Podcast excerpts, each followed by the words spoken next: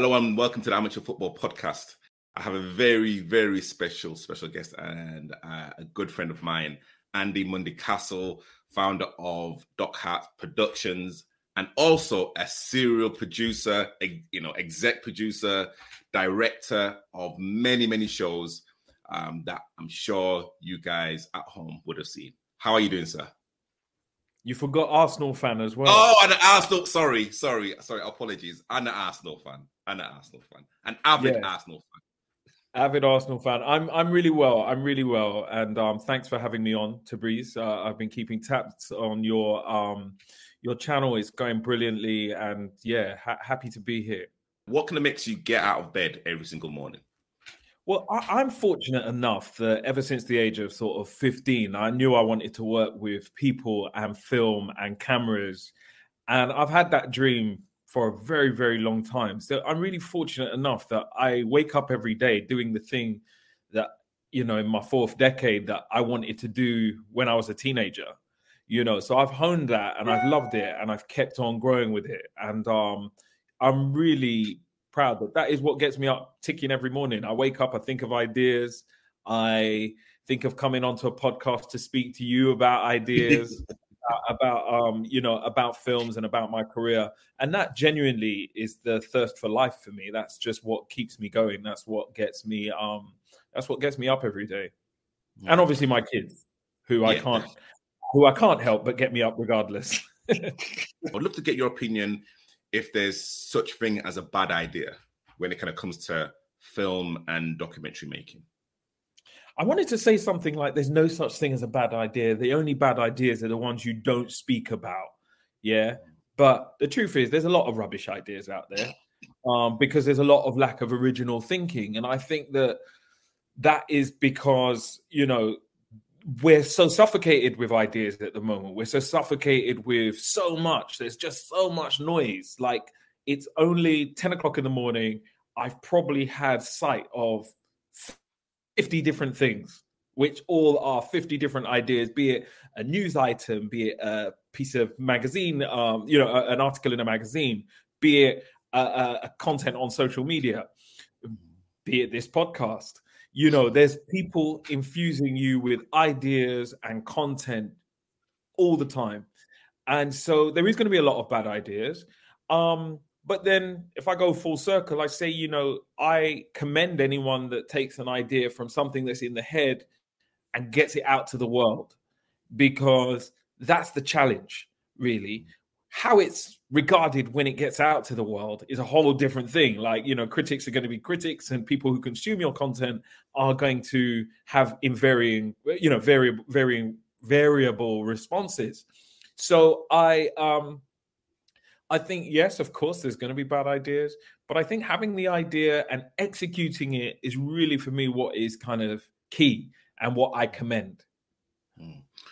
What's going to be your biggest challenge within the film industry? It's an interesting question. I think for me, the film industry is notoriously difficult to crack, right? It's like it's the preserve in the arts of like upper middle class people, you know, kind of a certain type of mold as well. And you you kind of um have to overcome a lot of barriers. And so for me, I think that, you know, overcoming my own imposter syndrome in this industry has been the biggest challenge. Is like you kind of question whether or not you're supposed to be here or not. You know, you kind of question if, uh, you know, people, you know, making films is like, it's, it's luxury business. It's real business, but it's, you know, it's kind of seen as, um, it's, it's not a must have. It's a nice to have, you hmm. know? And so, you're constantly checking yourself. Like me personally, I've had to constantly sort of revisit this idea of, God, am I really supposed to be doing this? Is this real? Like for the first 10 years of my career. And now I'm in a bit, I've come over the hill and I've looked far back and the tunnel is too dark that I can only go forward. I um basically think that one of the biggest challenges for me is just over has has been overcoming the sense of whether or not this industry was for me Fortunately, I'm over that barrier now, but that was the biggest um that has been the biggest challenge. And I think it finds itself playing out playing itself out in different ways. You're constantly having to deal with rejection, which you know, kind of is an industry known thing, be it wherever, whatever side of the industry you're on, rejection is a massive thing. Sometimes you sort of think, am I still being rejected because of the imposter that I believed I was? You know, and um, and so you have to overcome that. But you know, it's um, if I talk about the fears, the challenges, that's kind of what is the persistent and perpetual issue. We've like known each other for over 10 years and like we've always joked and you know, we've yeah. kind of always had a laugh. It's, it's, actually probably longer than that, actually. It's probably yeah. longer. It's, yeah, probably 12, 13 years. Yeah. And and like you've always kind of been uh, an absolute. We even played football together. You We've even, even thought you were a better striker than me. We've even played football together, which um, which I'll definitely um talk about later. But like also as well, you know, you are you are a very focused, driven individual, and and literally, I can kind of look at you and say that, you know, there is a very sharp, sharp side to you as well. You know, you are not, you know, um, like yeah, like you don't suffer fools lightly. Where where in your career was a turning point for you to say, you know what, I have to take my career seriously? You know, like I said, I've been really fortunate that from an early age, I kind of knew there was a time for jokes there's a time for work. There's a time for play. But when I'm working, I'm working, you know, and I don't like any kind of peripheral noise. And I, I don't know where, I think that probably comes from the resilience of my mother, my brother, my older brother. You know, I come from a family of doers and people that are get up and goers, you know, so we'd wake up and have to help my mum set up her stall at six in the morning. You know what I mean? I'd have to, I'd, and that was when I was 12, 13 you know, and I also come from a family that's experienced real hardship, real failure, not even failure, real downturn, you know. So I think your emotional callous and your robustness, for me, you know, I experienced moving home over 15 different times before the age of 15. And there's a resilience that's built up with that. So you know that if bailiffs are knocking on your door at six in the morning, ain't no time for a joke you know you, you got to kind of crack on and get going and so so so so I, I experienced that very early. My family went through two bankruptcies you know had the high we had the low. But it teaches you about risk and reward very early. Um and then i suppose setting up my company in 2016 when i set up DocHearts i realized that there was no turning back and i didn't want to make a failure of this because i'd had previous businesses which I kind of just didn't work out for one reason or or another. Um, and you come to a stage where you think, okay, well, this is what I'm going to give my life to, um, and, I'm I'm going to be committed to it. So I made a decision in 2016 to start up my company because I felt like in, within the television and film industry, I'd hit pretty much a glass ceiling. I was doing everything that I could do for everybody else. I wasn't quite getting some of the films that I wanted to be part of for one reason or another. And so I decided to set up the company and use that as a vehicle to help tell the stories that I wanted to tell. And um and I suppose if there was a defining moment, it was March 2016 when I realized that you know I was going to facilitate everything I wanted to do through my own vehicle and knowing that everyone who walked through my doors everybody that I was responsible for was reliant on me to be successful and keep this going, have my integrity, and um and, and keep on moving. How did you feel as a kind of teenager um, within that kind of period of your life? Um, did you feel accepted, rejected, a chip on your shoulder? I would, um, I would like really like to know. Hmm. I mean, look, it's a mixture of emotions, right? Uh, but you know, as a teenager, all you care about is playing FIFA, being with your friends, getting to school on time, coming home, doing your homework if you had to, but just generally getting by. Now, when I reflect on that period, I realize the impact that it had on me. You know, I realized that, you know, my parents were going through a divorce, my the world was collapsing. So looking back on that moment, you can isolate it and you can kind of say, God, that must have been really tough for that young kid but as that young kid, literally, what bothered me or what was of interest to me was playing um, you know, World Cup or first to 100 or you know, kick ups? Could I could I do could I could I get to 50 kick ups without dropping the ball? Could we play goal to goal? Um, and genuinely, and I'm not saying that just because this is the football channel, but that was what was important to me. And then obviously at a certain age, girls got important. You know what I mean? So you kind of you you you, you all of those things just mesh into one. So you're sort of even clouded within your own noise in that time. Um, but then when I look back, I think it would have been hard definitely. Like you know you kind of probably you weren't i wasn't in my feelings as the kids would say these days. I wasn't in the emotion. But reflecting on it i can see the impact that it had on me emotionally. Hmm. what's the worst piece of advice someone has ever um, said to you hmm. it's, tr- it's tough isn't it because there's bad advice given all the time i think I think the worst piece of advice, and it came from various places, was get a real job. and so I I had from where I came from, I had no concept of what a real job is. People who know me and know me personally, and even you know, you've seen me in an iteration of one of my previous businesses. I never had a formulaic idea of what it was to be in a job you know and even though there was kind of examples around me of um, people in jobs the i for me personally and i know this isn't for everybody but i think the worst piece of advice was being told to get a real job and you know fairly i think you know my mum would have told me at one time i remember my mum sort of when i just graduated from university she was sitting over my shoulder watching me make a fool of myself in interviews on the phone because back then the interviews took place on a phone um, you know, but I had this constant thing of why the hell do I need a job? you know, but you do. You obviously need to find your way. You need to find your way. Um, so look, for a long period of time, between the age of 23 and 28, I had um, a mishmash of jobs mm. just to make make, make headway. You know what I mean? I had a real mishmash of, of jobs and I was just trying to find my feet. I appreciate that period now because obviously it's allowed me to be flexible with life. But yeah, that for me, for me personally, because I know it won't work for everybody, the worst piece of advice I was ever received was get a real job. Wow. I didn't take it.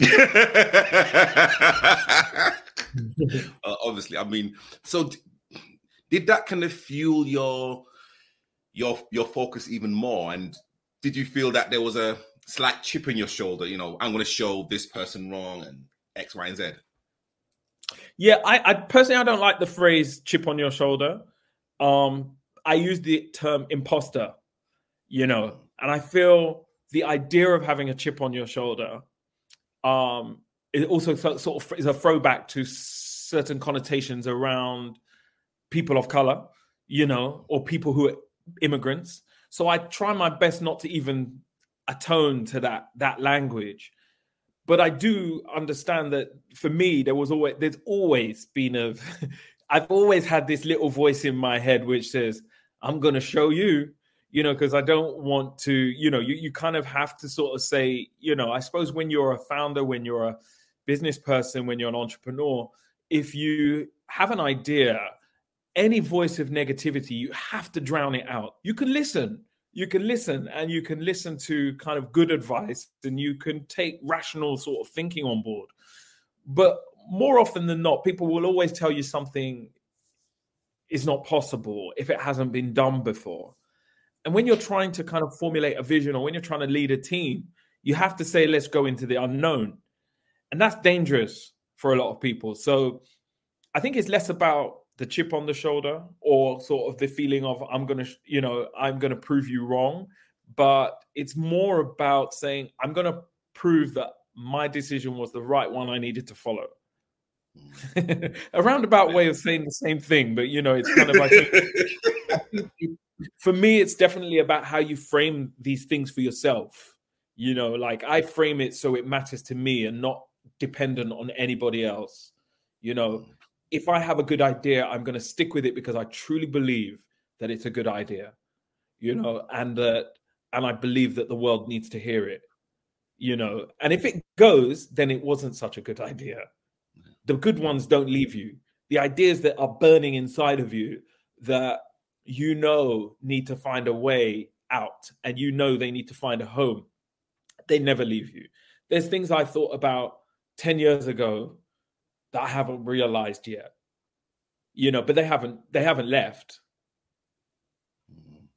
And this is a great segue into your latest piece, White Nanny Black Child, directed by yourself. Why did you feel it was a story that needed to be heard? White Nanny Black Child was a is a, is a documentary feature film that I've made, which basically talks about um, the Nigerian migration to Britain and the unfortunate byproduct of private fostering because Nigerian parents, when they first came here post independence to, to Britain, they came here to study and work and make good and go back to their own countries and, and kind of build up Nigeria to the powerhouse that it is today.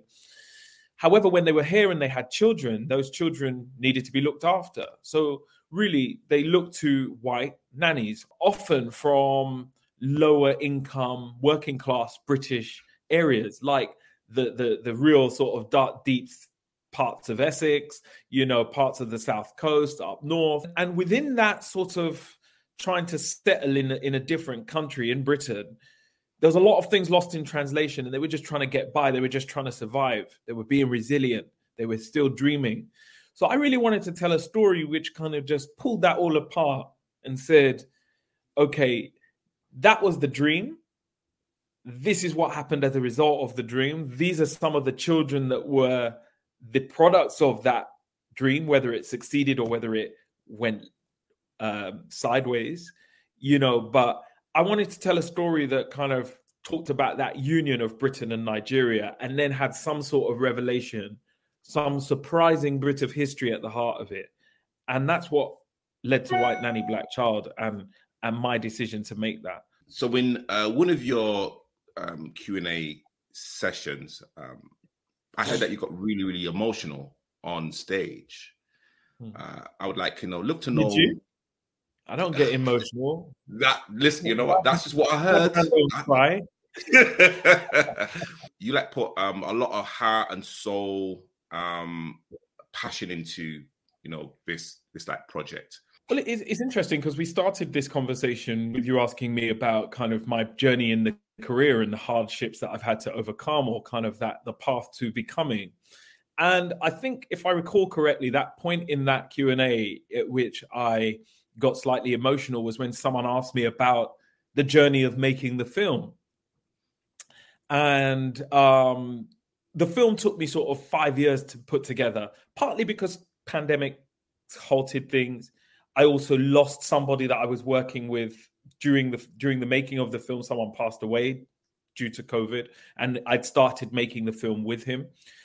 But moreover, it was also because the um, the cinema in which we were showcasing the film was the Brixton Ritzy.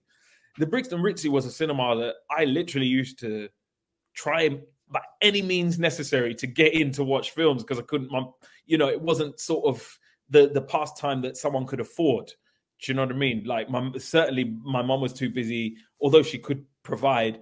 You know, like I wasn't having the kind of um, support that I needed to to kind of indulge in that part of my my activity. I used to sneak into the Brixton Ritzy to watch films. So I was sitting on a stage in a cinema that 20 years prior, I probably would have got in through a back door to watch a film of.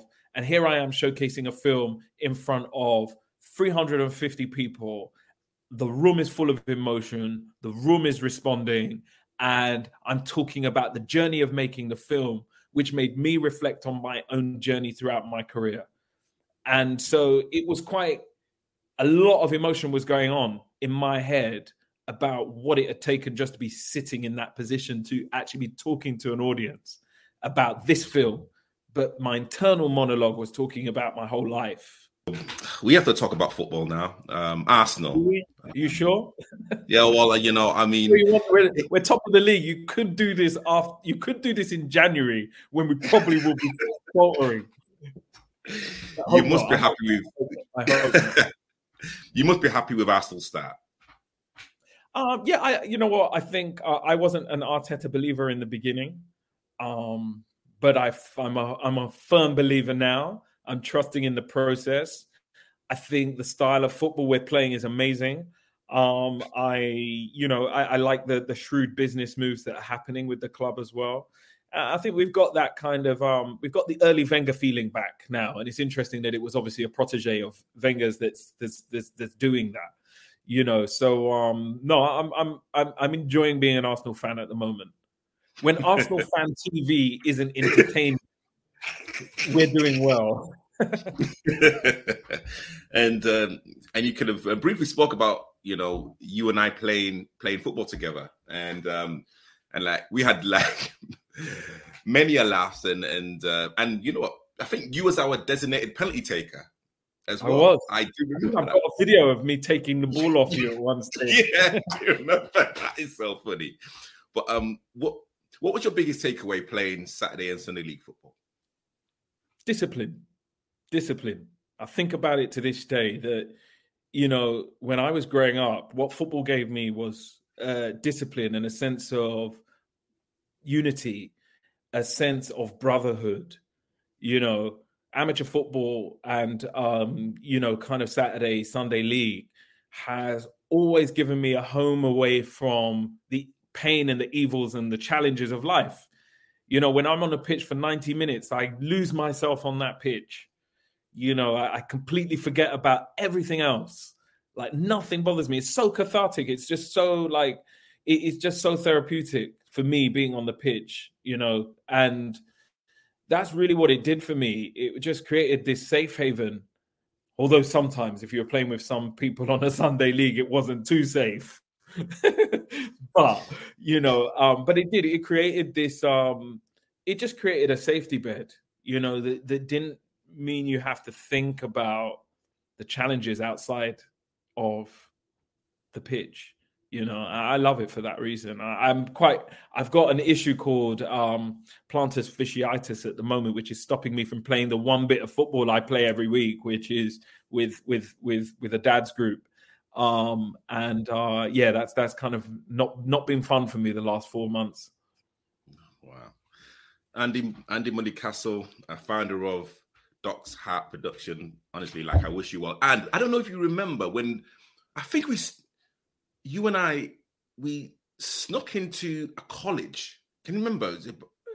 And like we started doing some editing together.